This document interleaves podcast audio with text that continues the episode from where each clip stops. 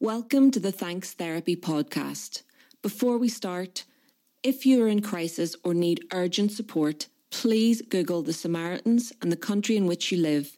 Help can be found online and via the phone. We also put local and national helpline numbers and links in the show notes and on social media. Don't suffer alone. Things can and will get better. Enjoy the show. Hello, I am Dr. Emma Loudon, And I'm Hannah Loudon, and this is our therapy appreciation podcast, Thanks Therapy. where we hope to demystify, destigmatise, and encourage the appreciation of good and useful therapy. Thanks therapy, thanks therapy for doing all you do. Thanks therapy, thanks therapy. Don't really know if you should go, you should give it a try. It could be good for you. So, Hannah, after our episode about social media and the impact on mental health, I wanted to talk more about the role of digital technology in modern mental health interventions, such as what do you call it again? What oh, is it? Therapy. Therapy? I've heard of it. Because while the pandemic has rapidly increased the amount of digital technology being used, this is not a new phenomenon. We have been engaging in online delivery of mental health services for many decades. Many decades. Yes. So I thought it would be good for us to talk about. Um, we've touched on it in the past, but many people who might want to engage in therapy in the future will probably be offered some form of online or remotely delivered counselling or therapy. And is that a good thing or a bad thing? Who knows? Let's discuss. Is it good? Is it bad? Do we know stuff? Let's find out. Let me just say caveat time, because you know I love caveats. You do? Nothing is all good or all bad ever in the world, in the universe. And here at Thanks Therapy, we firmly believe that. True. But for purposes of ease and pithiness, we are introducing our discussion as such, Okay. just in case anybody's feeling stressed by that introduction. yes, don't feel stressed. This is a place to relax. you know the score, babies. It's fine. Okay, so obviously in the past two years, much of the mental health provision that would have been face to face moved to remote delivery, reflecting the need for social distancing across all the sectors. Whether or not it's been a good thing is up for debate. One thing we mentioned before on the pod, Hannah, was that I had my therapy almost completely via Zoom and loved it, and you did not get on so well with Zoom. Well, you began on Zoom and remained on Zoom, and I began for like four years of being deeply in person and, you know, Uh-huh. being able to do tactile things even. Yes. Remember tactile things? I with do Members of the public. Yeah. Um, and then I suddenly was rudely put on Zoom because of COVID, and I was not that impressed.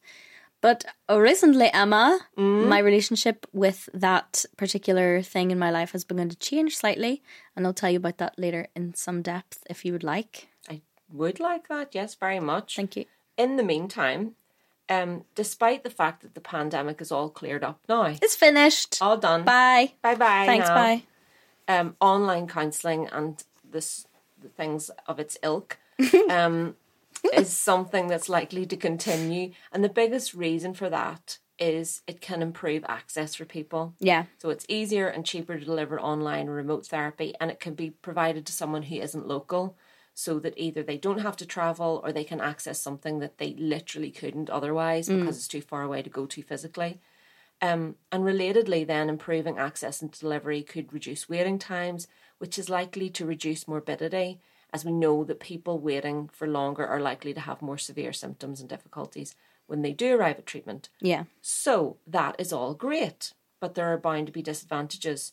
For example, it only improves access where it's provided. So we don't really have many statutory services like that in Northern Ireland. They might have moved online.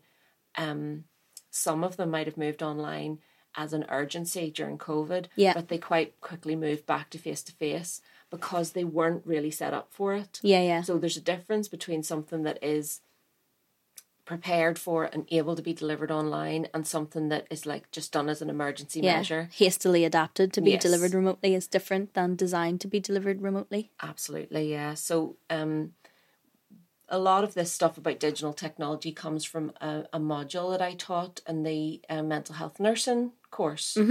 And those student nurses, because they'd been on tons of placements and they were really, really experienced, they had various experiences of um, teams using um, online delivery of certain things, like a Zoom uh, assessment by a psychiatrist, and um, you know, like a little bit of an intervention or a check in or something like that. And they often had things to say about how it was unsatisfactory. So Right. they, they weren't engaging with the psychiatrist.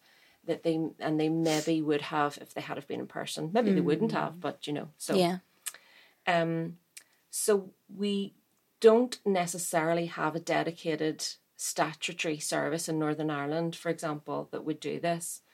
Um, but we do have paid for treatment, but then that raises an issue of equality of access. Yes, that's a separate issue almost. Yeah. So there's equality issues um, with regard to technology itself, even. So we saw this in the homeschooling of children during the pandemic. Not all households had a laptop or a tablet or Wi Fi or internet access Yeah. so that children could complete their homeschooling. So there were a number of schemes which sought to improve the access to digital technology for disadvantaged households. And that could be the same for um, online counselling and psychotherapy. And but the maybe the biggest issue is that not everyone will want to have counselling or speak to their CPN via Zoom. And that's completely reasonable that people should have a choice and a preference. Yeah. And I know for people like my parents, the option of having Zoom for some of their like committee meetings that they were doing was something that filled them with anxiety and made them very uncomfortable and stressed. Yeah. That And was not easy for them. Yeah, no. And then when they did finally attempt to make that technology work, they found that it was much less satisfactory than they would have liked. So sometimes they couldn't get their own camera on, or maybe they could only see the side of someone's head. Maybe someone was interrupted. Maybe someone froze during the meeting. Um, all of that they found as evidence for how, you know, how secondary this technology should be to actual face to face meetings. So a lot of people will not prefer remote delivery. Yeah. Dad complained so much about trying to get into the Zoom meetings. He absolutely hated it. He was irate. yeah. I was impressed though that they were very up for trying it. Yeah, they did attempt it. They yeah. bought did did she buy an iPad? Was that She when did she bought an iPad. She went out and purchased an iPad which she still uses. I mm-hmm. see her use it yeah. in a very adorable way for recipes. Recipes, yeah. It's much easier to read off an iPad than to read to keep your recipe book open. But that they showed um, a remarkable uh, willingness to adapt in that yeah. sense, and it, I think it said something about they knew that their um, connection to like those groups that they're a part of was it was kind of do or die at that moment. Yeah, it was like you can get the annoying iPad, which you will complain about and lose the charger for, or you can lose access to these things. But Mm-hmm. yeah, that's a side note that I was impressed at their Yep. uh, what do you call that? Adaptability. Adaptability. Mm. Yes, it becomes an additional stressor at a certain point. Mm. Um, I'm what they call a digital native, and I still find the basic inadequacies of digital delivery to be so annoying when they do happen. Yeah. um, that they are the overwhelming thing that I think about. Even though actually I don't find it that hard to connect via Zoom, I don't find webcams difficult because I kind of know how to do all that stuff. Yeah. But even if someone freezes, Oh, right, okay. I'm immediately like, "Oh my god, this is so shit! Like, why can't it just be good?" Um, and I thought, yeah, it really takes me out of, especially in therapy. I was doing Zoom obviously for a good, uh, I can't even remember now, like a good couple of months. So that was several times a month. Um, and like I had ex- extremely comfortable home, the best technology available, speedy Wi-Fi, and even then I was like, this is just subpar I know, yeah. in a technological sense. Um, and then because it's a you know you're in therapy, mm-hmm. it's should be a scenario where you're having natural discussion. It flows well. Mm-hmm. You can pick up another person's body language. That feels important to the whole therapy process, mm-hmm. and that was not happening all the time. yeah. I'm sure it was like 95% fine. Mm-hmm. But mostly what I remember is being like, oh shit, will it work? It probably won't. My anxiety around that. And then also, it did, I did find it, it increased my feelings of loneliness post therapy session, Right, which. I've never had leaving a in person session. I've always felt like, oh, okay, great. That was, you know, even if it was hard, that was good to go. Um, it's always good to attend therapy. Mm-hmm. That uh, you know, even if I was miserable and exhausted leaving, Mm. I was not feeling lonely, and then I found a sort of unique experience of like being at home during the pandemic. Um, you know, this is mid 2020 when we didn't really leave our homes. So I would be like, okay, great, I've got a Zoom session with my therapist, brilliant. And then when I closed, I ended the meeting, closed my laptop, I'd be like, oh, alone again. oh god, oh god. So I think that is something that I don't know. That's just something I wanted to. I I hadn't really thought about that until we started talking about this episode, and then I was like, that was a thing. Interesting. yeah. Sadness. I mean, I had all my therapy was on Zoom, and technologically, in terms of like how it worked, internet wise, it was, as you say, ninety five percent of the time okay. There was a few awkward times where she froze or I froze, and we just had to kind of go "Oh, put these feelings just on hold a second, and we're back in the room again Yeah. was that's not satisfactory for sure, but it mostly worked okay.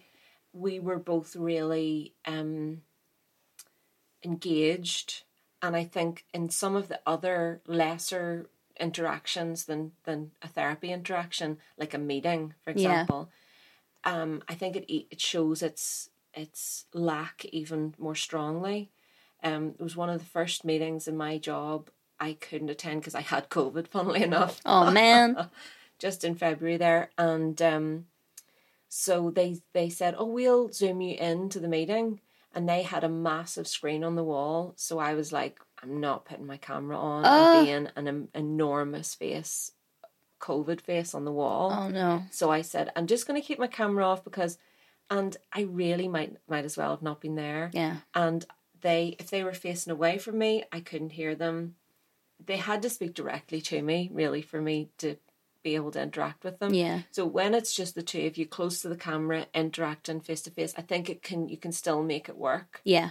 but it's definitely not the same as being in the same room No, I have attended both work things and social things during the pandemic on Yeah. Zoom, and when it was a group thing, like, uh, oh my god, I I I think I didn't have the best attitude because I was like, this is going to be useless. What's the point? and then so maybe I wasn't going in with you know a totally open mind, but it like I would compare it to like, you know those glass bottom catamaran boats the tourists go on to look at like dolphins. Yeah. So like the people on the boat are having a meeting and you're the dolphin under the catamaran and you're trying to contribute. yeah, I definitely felt like the dolphin under the boat in that particular meeting. And in the think end, I, felt I like kind of did that thing that you do on the phone where you go, "Uh, oh, and What then the just fake- cut it off. I'm going But into a tunnel. Just, I just hung up. I went, this is pointless, me being here and Yeah. hung up. It was just too painful. Really, I couldn't carry it on. But um, to get back to the digital technology, we have actually talked loads in different episodes about the kinds of things that are classed as digital mental health interventions. Remember the infamous Headspace episode, Hannah? Infamous is daubing me with a brush that I'm not comfortable with. I have not listened back to that episode in a while, um, because occasionally when you mention it, you have a you do an eyebrow, which makes me think that my conduct was It was Outrageous. absolutely fine. I just like winding you up about it. well. I'm. I don't know if anybody knows this, but I'm incredibly easy to wind up. It's been So pointed I, out to me recently. Um, I hope I wasn't too harsh. I do have a habit of being really harsh about things Mm. and then forgetting entirely. And then people mention it to me later, and I'm like, me, little old me. Whoops. Um, well, I haven't had much further experience with uh, the Headspace like Mm-hmm. myself. However, I'm glad you've brought it up because since that episode, I have had my largely negative outlook on Headspace in particular challenged massively because my talented and proactive about her mental health girlfriend Ellie uses Headspace every single day, every morning to meditate, and she has done since 2020. Oh, amazing. And we have had many productive discussions about it. cool. She has told me about how she uses it. Um, it's like you know as basic now as brushing her teeth. Right, she okay. she must do it, and um, she she has also told me about how she uh, makes herself do it if she doesn't want to. Right. In this, in the same way, you'd be like, I, ugh, I'll feel better after I do it. I'm going to go to the gym, yeah. even though you don't necessarily want to. About how she engages with it safely, Mm-hmm. because she had some of the same concerns I did about feeling like, oh, this app doesn't make me feel any better. There must be something wrong with me. Yeah. Um, she's built a routine around it. Even, um, she swears by it. So, I mean, I my preconceptions have been well and truly challenged Oh, that's good. I do think it's always good to have your preconceptions challenged for sure. in any way. Yeah. Um, I'm going to work on changing your mind about mindfulness next. Oh, please! I I'm nothing if not uh, a work in progress. Cool. Um, well, since that episode, I have learned so much more about mental health apps and things of that ilk. I've used the word ilk twice. I was just about to say. What's going on there? Nobody knows. so, smartphone apps are becoming really common. There are still far fewer mental health apps than there are physical health apps. Mm. However, they are on the increase. So, generally, these apps help users cope with symptoms, do things like visualizations or breathing exercises, that kind of thing. Also, there's more complex but abstract benefits, such as reducing their sense of loneliness or confusion, normalizing their condition, psychoeducation essentially Nice. um, and also sometimes allowing them to share their stories or connect with practitioners. Um, so there's both guided and unguided um, mental health apps, which is one of the things that we talked about on the module. So the unguided are totally independent. The content is is almost fixed, but you can navigate through it in the way that you want to. Um, but then guided apps are much more here's an exercise that you do and then a practitioner will maybe contact you or you can contact a practitioner and they're much more they're usually more associated with mental health trusts and you know Yeah. healthcare providers rather than just on you know your app store or whatever. So um but there's a potential that these apps could also offer assistance to researchers in gathering data. So that could be interesting. I had heard about an app that was recently developed by a couple of Northern Irish guys, and it's a suicide prevention app, and they developed it in response to the really bad suicide rates in Northern Ireland. We have Yes. really terrible suicide rates, particularly among young men. And I think perhaps due to some personal losses they suffered or in their community. So essentially the app is like has like a big red button on your phone. Um, and the idea is that someone in crisis might be able to pause and open the app and seek help rather than take their own life. It's called the Here to Help app.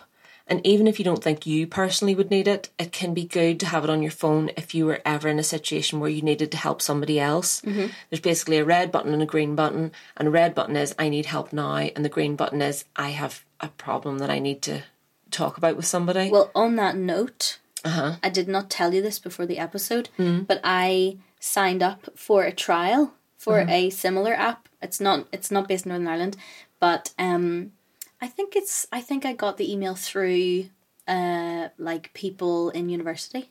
oh, Or right, someone was like, "Hello, we're a group of researchers," because these are the kinds of emails that you and I get Yes. now. Um, and I checked that it was real as well because I thought, hmm, hang on a moment, but it is real. Um, so it's a similar thing, except it's not really for crisis. It's Mm-hmm. like um, you get a short survey every week. Basically like the one that you get when you first attend counselling, where it's like oh, right, okay. um, degree, degree, degree, agree or disagree is what I'm trying to say. agree or disagree. Um, you know, I have had little to no interest in doing things for the past week. I have had uh, restlessness or sleeping too little, sleeping too much. Other people have noticed my mood. Blah blah blah. The normal kinds of um, questions that we're familiar with in when you're. Uh, you know, you're getting a gauge of someone's overall mood, Yeah. but you read it per week um, and they don't really do anything. They don't give you any feedback on your answers. You just kind of fill them in, It's data collection It's data essentially for collection. them. Oh, and then but you do have to put in a an emergency contact. So I think if your answers were consistently showing you to be in like emotional distress, Okay, they yeah, would well, they- probably contact your emerg- emergency contact. yeah. I You mean, are my emergency contact for that, incidentally. So if you get a call, it's because I've been hitting the sad button on the app on the data collection app. But I have been doing pretty good. I've been on holiday, so I'm feeling good. I'm so touched by that. I have to tell you. Really? Um. Yeah. Do you know that you're my emergency contact for most things? No, I didn't know that. That's well, great. this And- is me telling you that. I mean, I do know that I tend to get contacted in emergencies. Yes. I just thought it was a coincidence.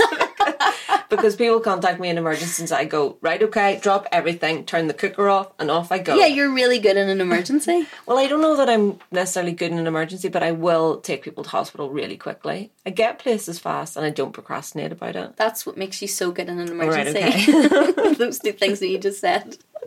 Well, that is an interesting, um, you know, app that they're they're developing. It sounds like data collection more than sort of assistance, but there's there's so many. There's such a range of them. There's uh, several apps that support people with addiction. I think there's one called I Am Sober, which is Yes. pretty on the nose.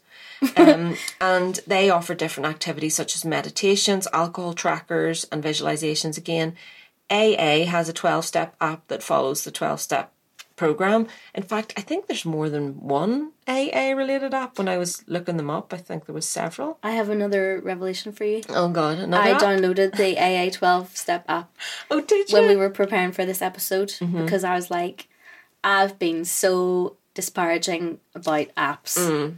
and I'm gonna try and be friends with apps.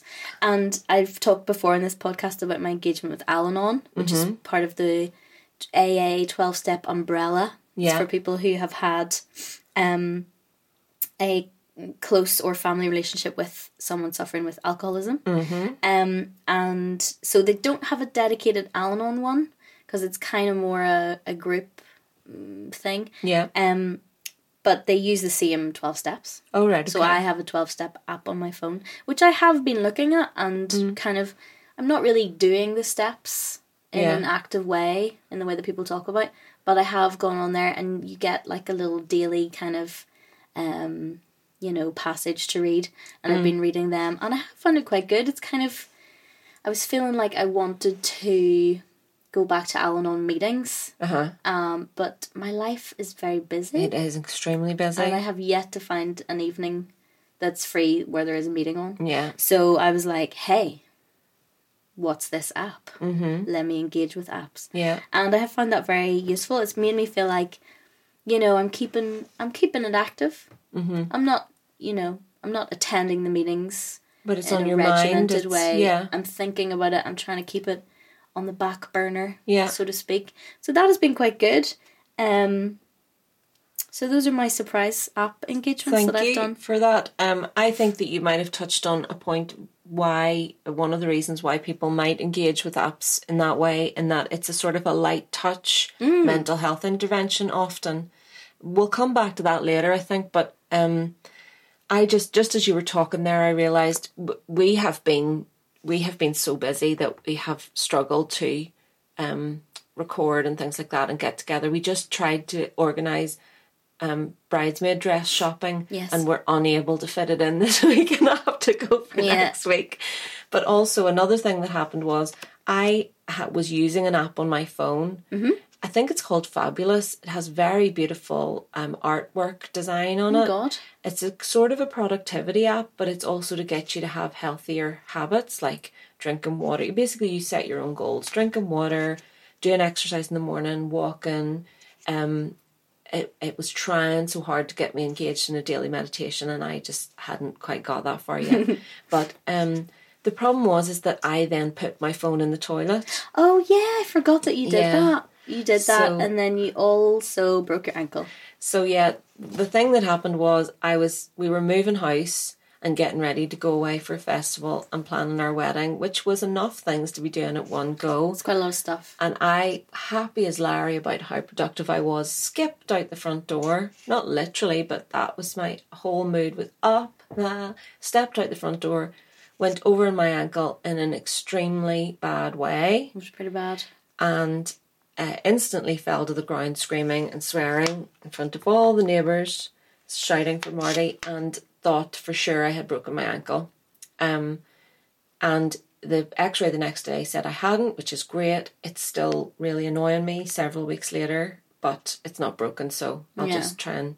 Like I can't run. I tried to jog across the road today at the lights, and it was no, Don't do not that. happening at all. And then I did. I made you go out dancing for your hen party. That was fine. I had drunk enough prosecco for it to be okay. It's fine. But anyway, um, I then later that night because I couldn't put any weight on my um, foot at all. I had hopped into the bathroom, get ready for bed with my broken ankle. It's okay, and promptly dropped my phone in the toilet. So Nice. that was annoying and it meant that I lost a lot of my apps. Now the phone actually did recover. I put it in a box. Here's a tip, top tip for anybody who drops their phone in water. I know all the iPhones are fucking waterproof now, alright, but I'm a Mine Samsung isn't. person. Apparently all the iPhones are waterproof now. You can drop them in the sea or whatever. Um, mine isn't waterproof, but I put it. I got it out quickly. That was the first thing. Dried it generally, obviously. Um, it looked like it was okay, and then it slowly started to go broken. Graggly, graggly. And I put it in a box with lots of little silica packets. Oh yeah. So I don't know if anybody's collected the silica packets out of the um, COVID tests, but they I have them haven't been collecting there. them personally. But I was gonna put them all in a bowl and eat them like cereal, No, it says do not eat. but I want to.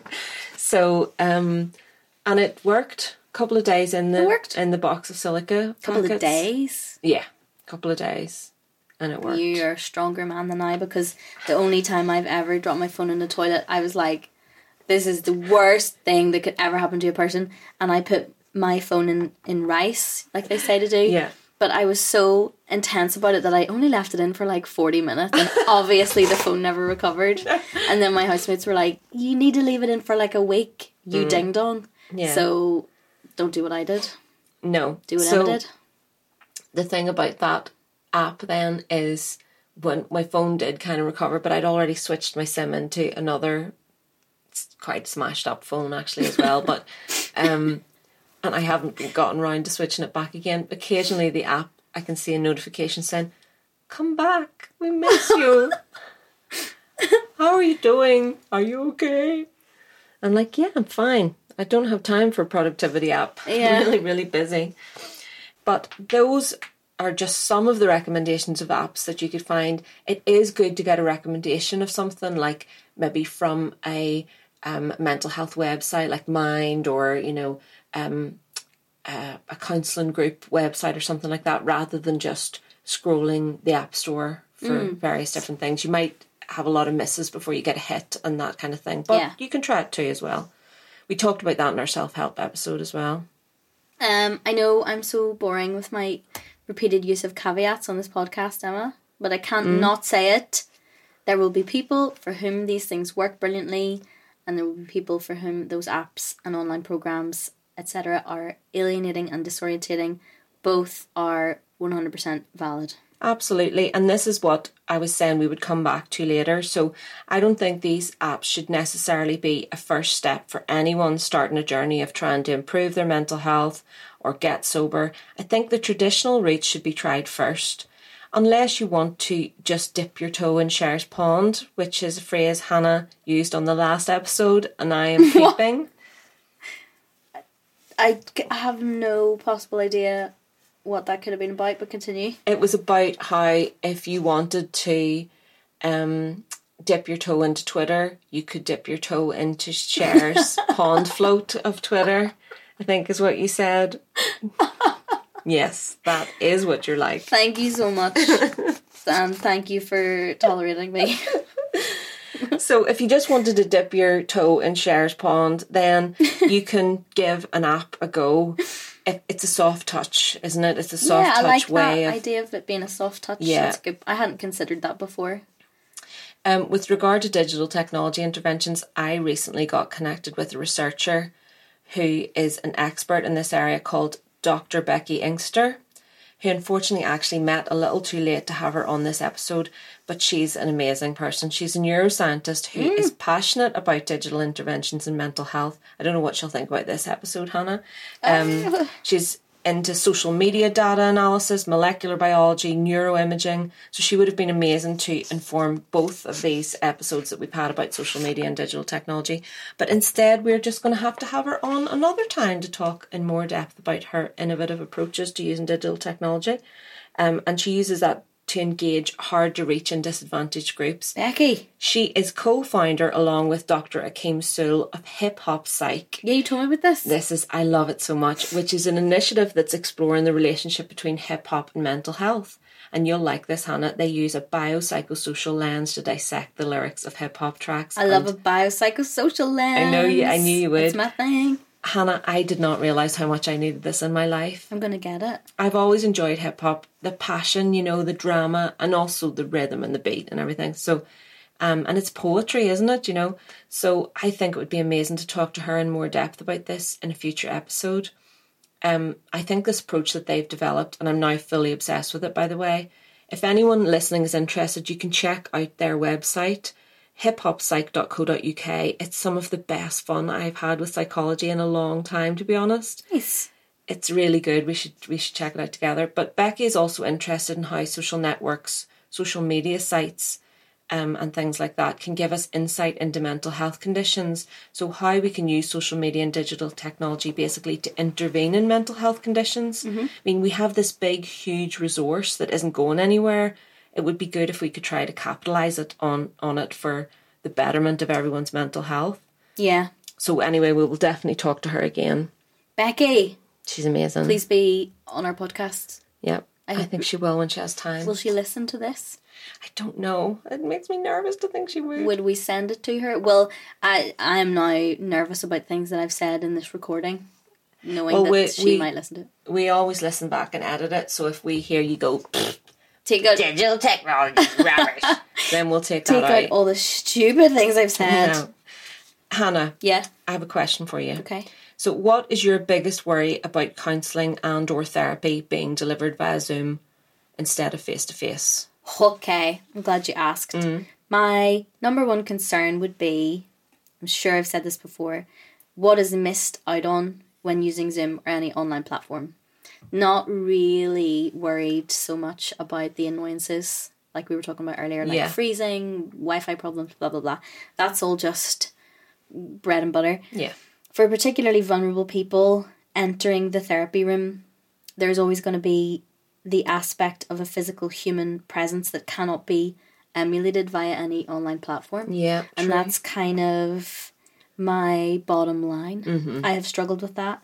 Um, I know that it isn't as big a priority for some, so it's not like crucial. Mm. Like as we know, you can deliver therapy and counselling remotely. Mm-hmm. Um, another thing I would be worried about, I I think I was chatting about this earlier, but I am worried that there's potential for a client to be very engaged while in session remotely, and then there's the potential to leave the meeting, close the laptop, suddenly be alone in a very quiet, empty room Yeah. That you were just in connection with with the person and the the leaving the exiting process i think is quite important. How you exit uh, the therapy room will be different to how you you know hit that red hang up button on zoom. And it's less of a process. Even though it's doesn't seem like a massive thing i think the point where your therapist says oh well you know so that's the end of our session today.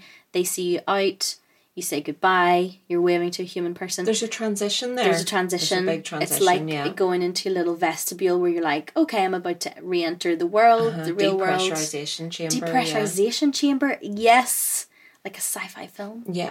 You do not get that with Sim. It's suddenly like just bye. Mm-hmm. And my experience of that, especially during the pandemic, was just suddenly being plunged into deafening silence of Mm. my house, my big empty house, where I was like, oh, okay, so what to do with the next seven hours of the day, and how to kind of there's no journey home. Um, like I came here today from therapy, and I had two buses Yeah. during which I just sort of kind of stared into space, and I think the things that uh, you know I will have discussed things in the session that are gonna like filtrate through my little brain sponge Yeah. and work themselves out in there.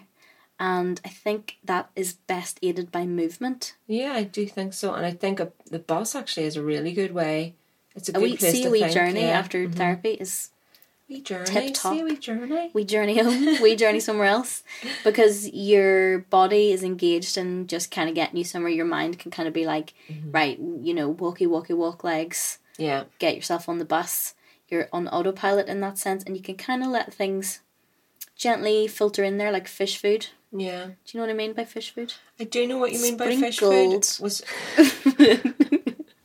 So there's potential to suddenly be, um, to feel the contrast between being in session and being alone in life somehow heightened. Mm. So that is uh, just something I've thought about. It's not a huge concern because I know that not everyone is as cinematic and emo as me about stuff like that. But you know, um, yeah, there's there's a there's a question around um, each individual person's own preferences around transitioning from being in therapy mode to being in just real life mode yeah. and um, that's gonna necessarily be different de- when it's delivered remotely Yeah, absolutely. And I think a lot of sensitive and intuitive practitioners and people I know would agree with you.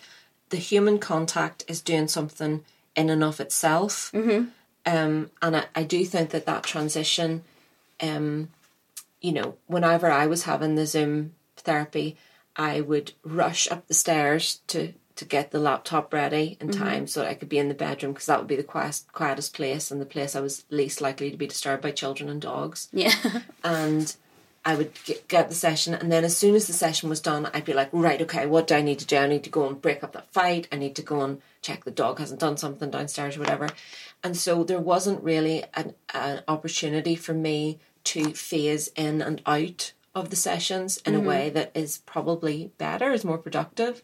But nevertheless, I got a lot out of it. So, um, if you had have said that your number one concern was, I'm worried it won't work as well, Mm-hmm. I would have been able to answer that I- question. I, I'm sorry that I did not say that, but I That's actually okay. don't think that it's not going to work as well. Yeah. I think it's going to be different. Well, I, you know how I like to have the research and the evidence to back that up. So I um, can share a number of research studies with you that might hopefully reassure you. I wish you would. Um, with your concern that doesn't exist. Please. So, for example, um, a paper by Ian McGowan. So I worked with him in Queens. He was the module coordinator of one of the mental health nursing ones, and he published a paper in 2021, which was therefore obviously focused on remote delivery of EMDR actually during the COVID 19 pandemic. MDR. So we know that EMDR, along with the multiple other interventions, moved to online remote delivery. So they wanted to establish if it was still having positive effects on the patient.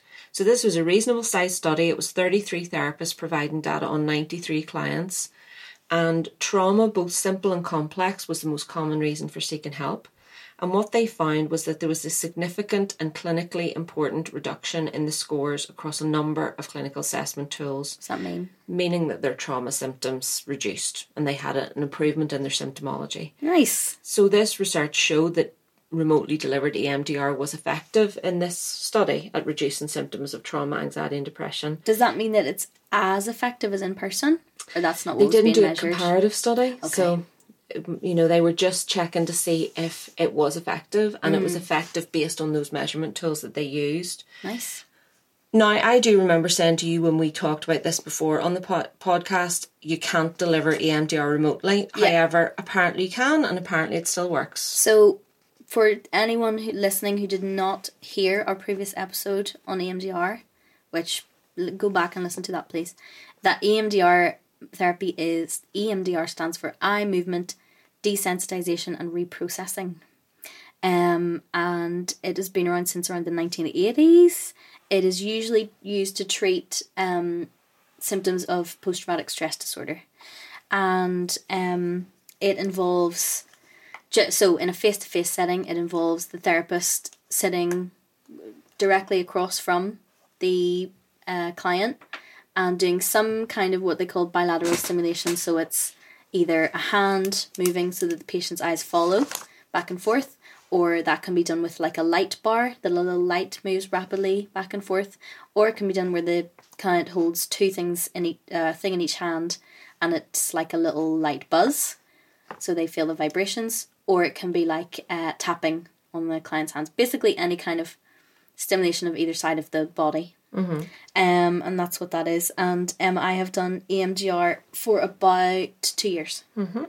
Cool. So just in case anyone was like, "What's EMDR? No, that's helpful. Thank Why are you. they just saying that like it's a thing that I EMDR, know?" MDR, MDR. EMDR. Um, one of the main issues I thought about delivering it remotely was how you would do the bilateral stimulation, Yeah. basically. So apparently it can be adapted, and in a paper by Mishler et al. in 2021, they evaluated what they refer to as EEMDR, which doesn't exactly roll off the tongue, guys, I've got to say. Sorry. Um, but they were looking at how therapists overcame the practical issues of the bilateral stimulation, which is a fundamental part of it, obviously. Yeah. So when they surveyed the therapists, they found that 52% of practitioners used bilateral stimulation via eye movements, and that about 36 it was via tapping, 36% it was via tapping, and a smaller amount was via both modes. So they would use um, their their finger moving across the screen or a light bar or an eye scan. Um, actually, less often therapists guided patients with their fingers, which I was surprised about because I presumed that therapists would be most likely to use the low tech version. Mm-hmm. Um, but obviously, a light bar is a piece of technology that EMDR therapists have anyway. So. Yeah. I think s- several things about that. I'll tell you them. Okay. Um, because when you said in that previous episode, obviously you can't deliver EMDR remotely. My immediate thought was not that that would be because of this bilateral stimulation question. Right. My immediate thought was because there is the potential for people to become extremely emotionally distressed Yes. during EMDR Yeah. and I would have imagined that that would be too great a risk to deliver Yeah. remotely because there, you know, it, it's a very, um, it can be an extremely trying process. Yeah. um, And in my own experience, there have been sessions when I have had to. It's the kind of thing where my therapist would say, you know, make sure you've got someone to pick you up after. Don't go home Yes. on the bus. Yeah, but like like a dental anesthetic, that Yeah, kind of thing. because you'll be exhausted, you'll be woozy. Mm-hmm. I'm making it sound like they, you know, zap you with electrodes or something, but it's not like that. But it's just, it's it's quite physically, emotionally taxing. Yeah, well, I Um, think there probably is a clinical choice involved in that in terms of Yeah, I would which patients so. would receive it and which patients wouldn't receive it remotely. so- Mm, Yeah, I actually hadn't thought about the the kind of therapist discretion as to who they can offer Mm. the remote option to. So that was my first thing Mm-hmm. that I thought, and my second thing that I thought was having done. Oh, I've obviously only done EMDR in person. Mm-hmm. Having done it in person, uh, I find it hard to imagine the hand method Mm. working as well as something like a light bar Uh-huh. because you can adapt like a light display much better Yeah. to be displayed on someone's laptop or phone. Yeah. Um, it's going to be much more reliable. It's going to be in the same place. If the therapist is doing the hand movement, where, Mm. for example, they move their hand just in front of your um, eyes so that you follow it. Mm-hmm.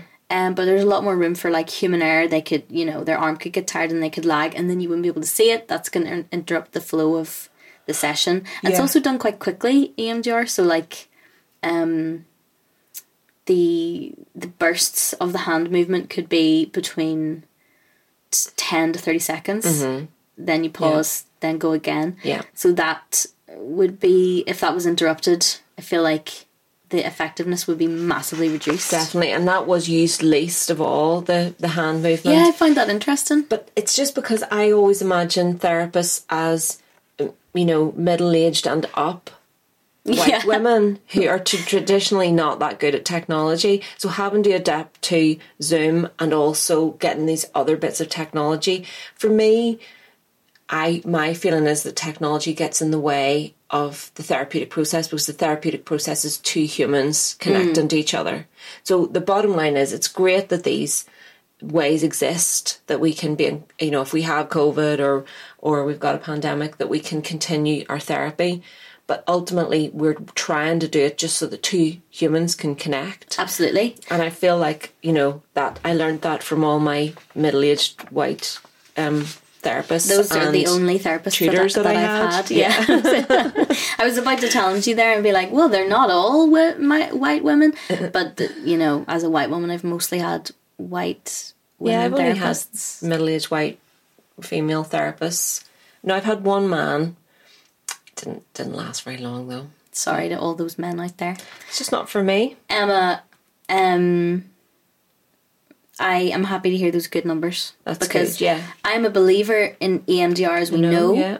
I love the ingenuity that people have obviously been putting into developing online online delivery because Mm-hmm. it's quite powerful, I think. Um, and also, people who suffer from post traumatic stress are more likely to be isolated. Yeah. That is kind of goes with the territory of having PTSD.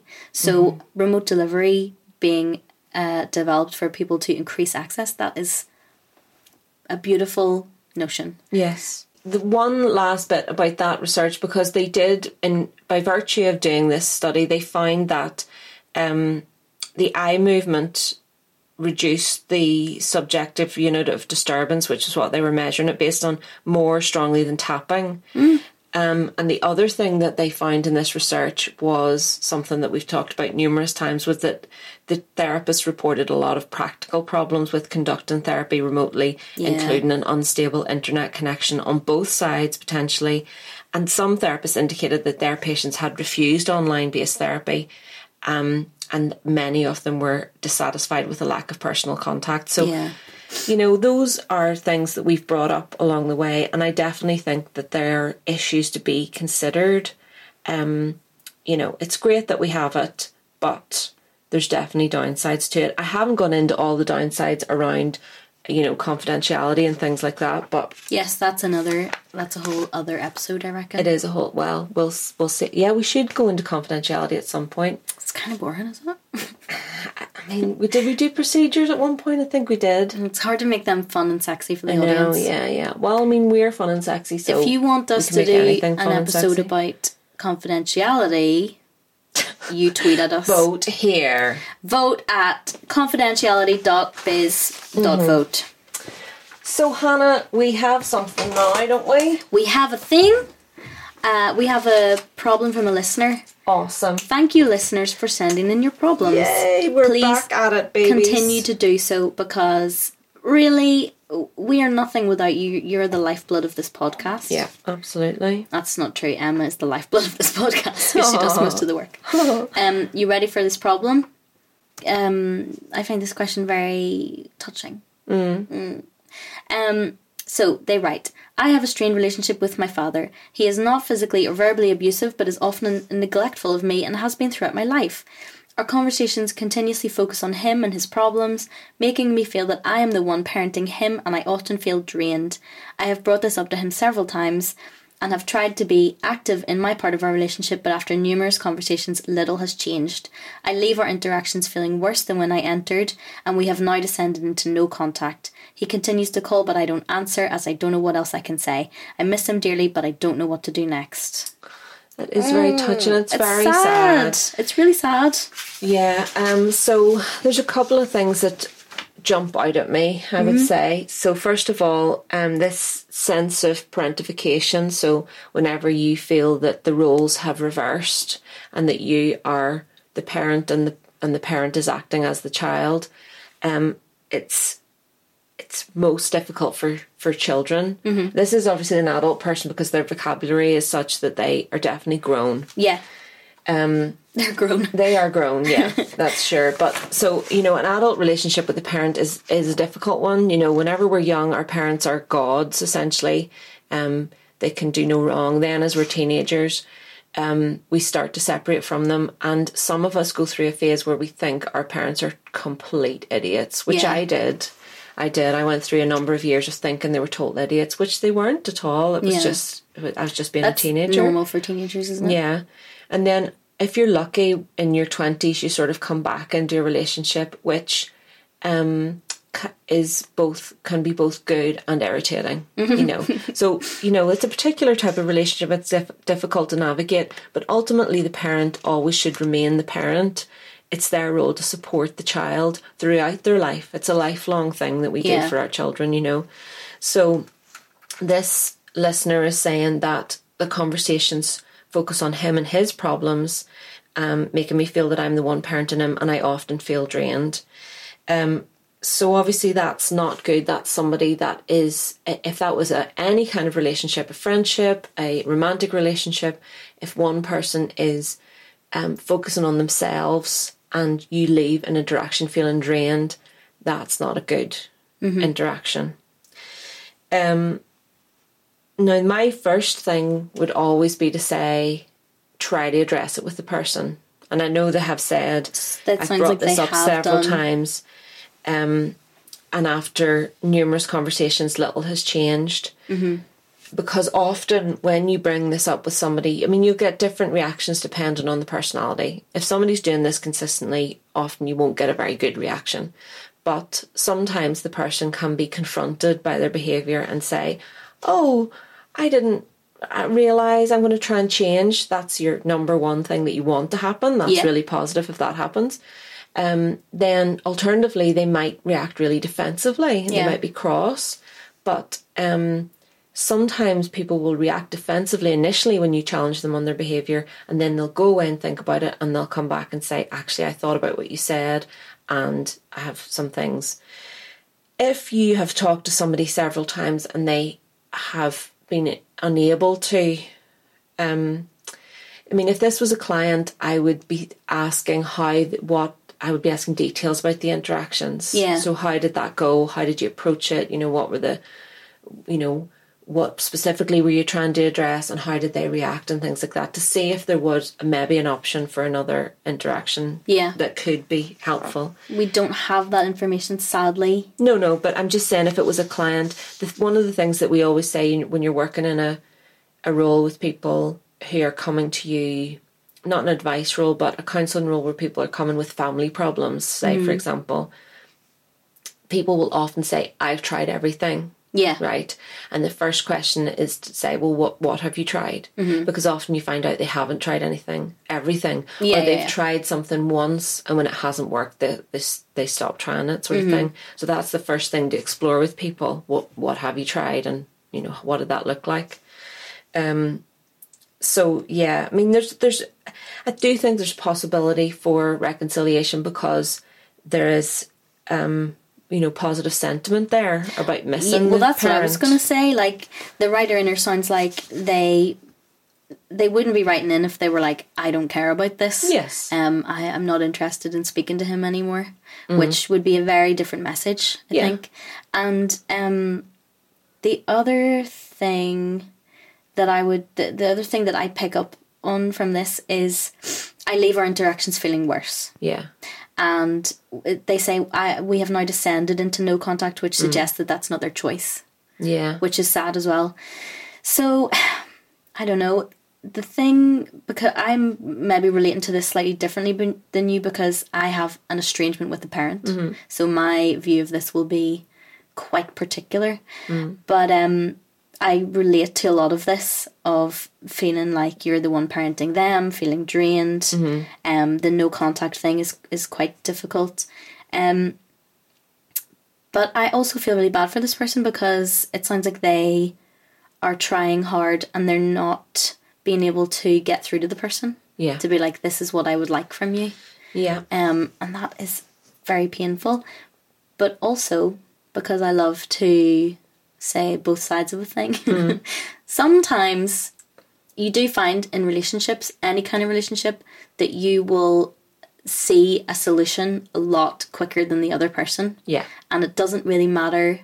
You can often find yourself over explaining or re explaining. And mm-hmm. at, at a certain point, you kind of go, they're going to have to find that out for themselves as if it's new information yes. they're not going to be able to hear it from me for whatever reason. Mm-hmm. We don't really know what They're that going to have reason to is. mansplain that to themselves before they will actually recognise that it's a true thing. Yes, and I've done this in the past. I think we've all done it, where you go, "Oh my god, you know what I realized?" And the person you're saying this to is like, "Are you serious? I have told you that so many times." Yes. And you're like, "Me? What? You've never told me this?"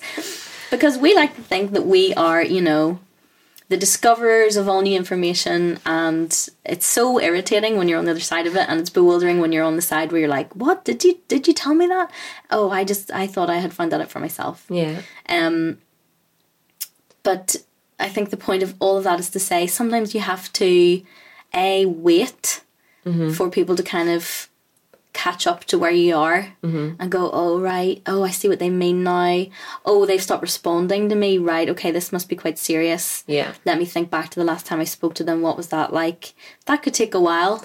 And you can't really control that in other people. You can't, and you do hope that they are self reflective enough to for the penny to drop eventually. And I do, I believe personally that most people are. Yeah. Like, and I know that I'm an optimist in that way, but I do believe that most people will be able to modify their behavior and they will be able to recognize things that they're doing. Um, I mean, parental estrangement or estrangement in families like this is re- really common. So, um, it's something like one in five families in the UK. Uh-huh. It's Really? really, really common. So this person not is not that. is not alone in in having this experience. And actually, what they describe um, is a common way in which it happens. So it happens gradually rather than dramatically Mm, often. mm-hmm. So it's just slowly, slowly you have less and less contact until it sort of feels like, oh, I don't really know how to get this Yeah. contact back now. Oh, Um, and one in five. one in five, yeah.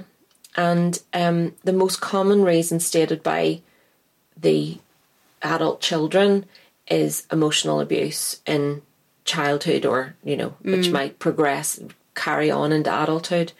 And, you know, I'm not saying that that's what's happening here, but there's the, the sense of feeling drained and leaving and leaving interactions feeling worse. That's not what anybody wants. Yeah. It's it's a drain of your energy, isn't it? It's it's an impact, it's a negative impact on you in a relationship that you would ideally want to be a positive impact on you. Yeah, for both parties. Um, the other thing I was thinking was um, because they're saying, you know, I miss him dearly and I don't know what to do next.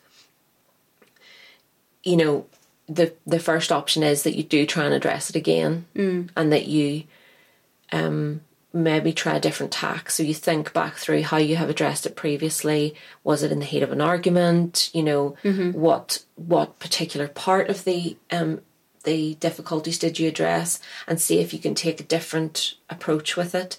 Maybe get a supporter on board. So maybe get somebody w- with you, and linking to that. If you did want to carry on interactions in future, change how they happen. So have somebody with you, whether it be a friend or a partner. Um, do the do the interactions out in public, like do an activity rather than just go round and hang out and have a cup of tea. Oh, yeah, interesting. That might be the way in the which focus. you. That might be their zone in which they go. Oh, now's my time that I can offload Mm-hmm. onto my, you know, child Yeah. um, if you change it to let's go bowling or we'll go for a meal, maybe it changes it slightly. Mm-hmm. Um, because there are ways that you can keep interactions, but you have to make boundaries Yeah. around those interactions and you can control how the interactions, what format they take, maybe. I think this highlights our, you know, the way we often answer the questions dramatic in dramatically different ways. Mm-hmm. Well, because my, uh, my response would be, it sounds like you've all, you've done enough. But maybe I'm speaking as an adult child who's estranged from a parent because, um, you know, sometimes you have to meet people where they are, and sometimes that looks like not meeting them at all. Sure. Do you know what I mean?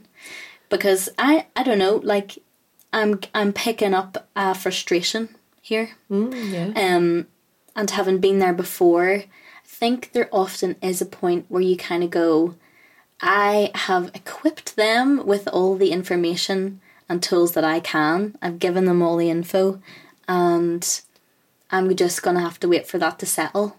Yeah. And I'm gonna let them come to me yeah. and I think there can be a there there's a kind of a not that this is necessarily a fight or a battle, but there can be a kind of power in that because a lot of the time I think when people are um you know struggling with something like that they can't quite get someone to see their way you you get into this loop of over explaining and it's almost like you're kind of you, you're losing a bit of yourself or you're you're kind of feeling it can feel like undignified as if you're kind of pleading with someone to like please understand this and i don't think at a certain point that is effective anymore No, it's not. It's it's never effective. Like that's an ineffective way to try Yeah. and communicate with somebody. And I think you're right that um, when if you've if you've entered into that, if you find yourself going down that line, there's sometimes where the person is never going to pick up on what you're putting out for Yeah. sure.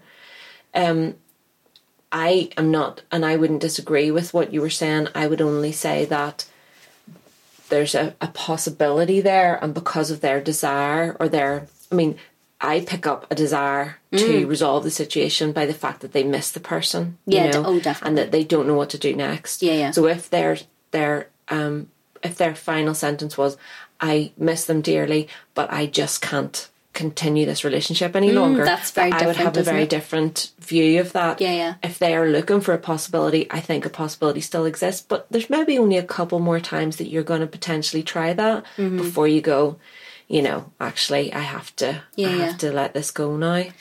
But yeah, I don't know. I think I know. Yeah, I agree with what you're saying. I do also very firmly believe in the power of silence speaking for itself a lot of the time, Mm. which it sounds like has happened um, willingly or otherwise. But writer inner, you sound really clever. We, yeah, you sound extremely clever, but we also, um, we wish you all the best with this and hope it does resolve to a satisfactory way. The thing is, we will at some epi- some point do an episode about parents, and I'm saving some of my big stuff that I have to say about it. for that. But the main thing is, is that people don't become parents because they're good at it, and Yeah. people don't become parents because they're, you know, healthy, well functioning, psychologically, you know, normal people. And so the problem with that is, is that you then have to interact with somebody who's potentially difficult. We choose our friendships and we choose our relationship interactions, but we don't necessarily choose no, we don't. We don't at all choose our familial relationships. It's relationships. Literally impossible. Yeah. Um, Georgia Hardstark of our mutual favorite podcast, My Favorite Yes, Murder, think about her daily. Me too. It was her birthday recently. She has recommended this book before, and I have seen it recommended loads of places. I think I might buy us a copy Uh-huh. to have in the podcast library, Yes. which is in development. It's Mm-hmm. called Adult Children of Emotionally Immature Parents. Oh yes, she has mentioned How that. to Heal yeah. from Distant, Rejecting, or Self Involved Parents, and it's by Lindsay C. Gibson. so I think I might get that. recommendation there for our our writer inner. Um, writer inner, take care of yourself. Yes, take care and Thank you for um, writing in. We literally love you. Yes, we literally love all of you listeners. We are going to have to um, finish this episode now because I'm rapidly developing some kind of virus. Oh my good have God. To go to my bed. Okay. Well, you know, it never rains but it pours. No, it's fine. We've got quite a lot of stuff um, on in the next number of weeks. I'm attending maybe 18 weddings in the next three weeks, one of which is yours. Yeah, it's my wedding and my house renovations and my, you know, job that are causing me to stay up all night. Anyway, um, but we do have a couple of episodes to get out, and we have a couple of quite interesting um, episodes left to record and bring to you to your ear holes, delivered right to your ear holes. Thanks for your patience because Yeah. we fell off the podcasting bouncy castle in quite a dramatic way. Yeah, we got on it and we literally bounced straight back I'm so it sorry. It was like we bounced off into orbit and we're returning now. We did. So thanks for being nice about that. Literally nobody said anything mean about it, so thank you No. very much. But we, you know, we don't want you to think that we don't give a shit because we we do. We do give a shit. It's just we were so busy. It was impossible to also podcast. Yeah. We don't get paid for this at at all, guys. Not Mm, no. at all. So you know, um, we have to do it in our spare times. Is It costs. It actually costs Emma money because mostly she will buy me a pizza every time we record. cost me several pizzas a month actually. So Thanks, Emma. thanks, Hannah. Thanks, therapy. Theme tune this The theme tune. early, early times. Why not? Keep Okay. it fresh. There we go. Emma, thank you. No problem. What?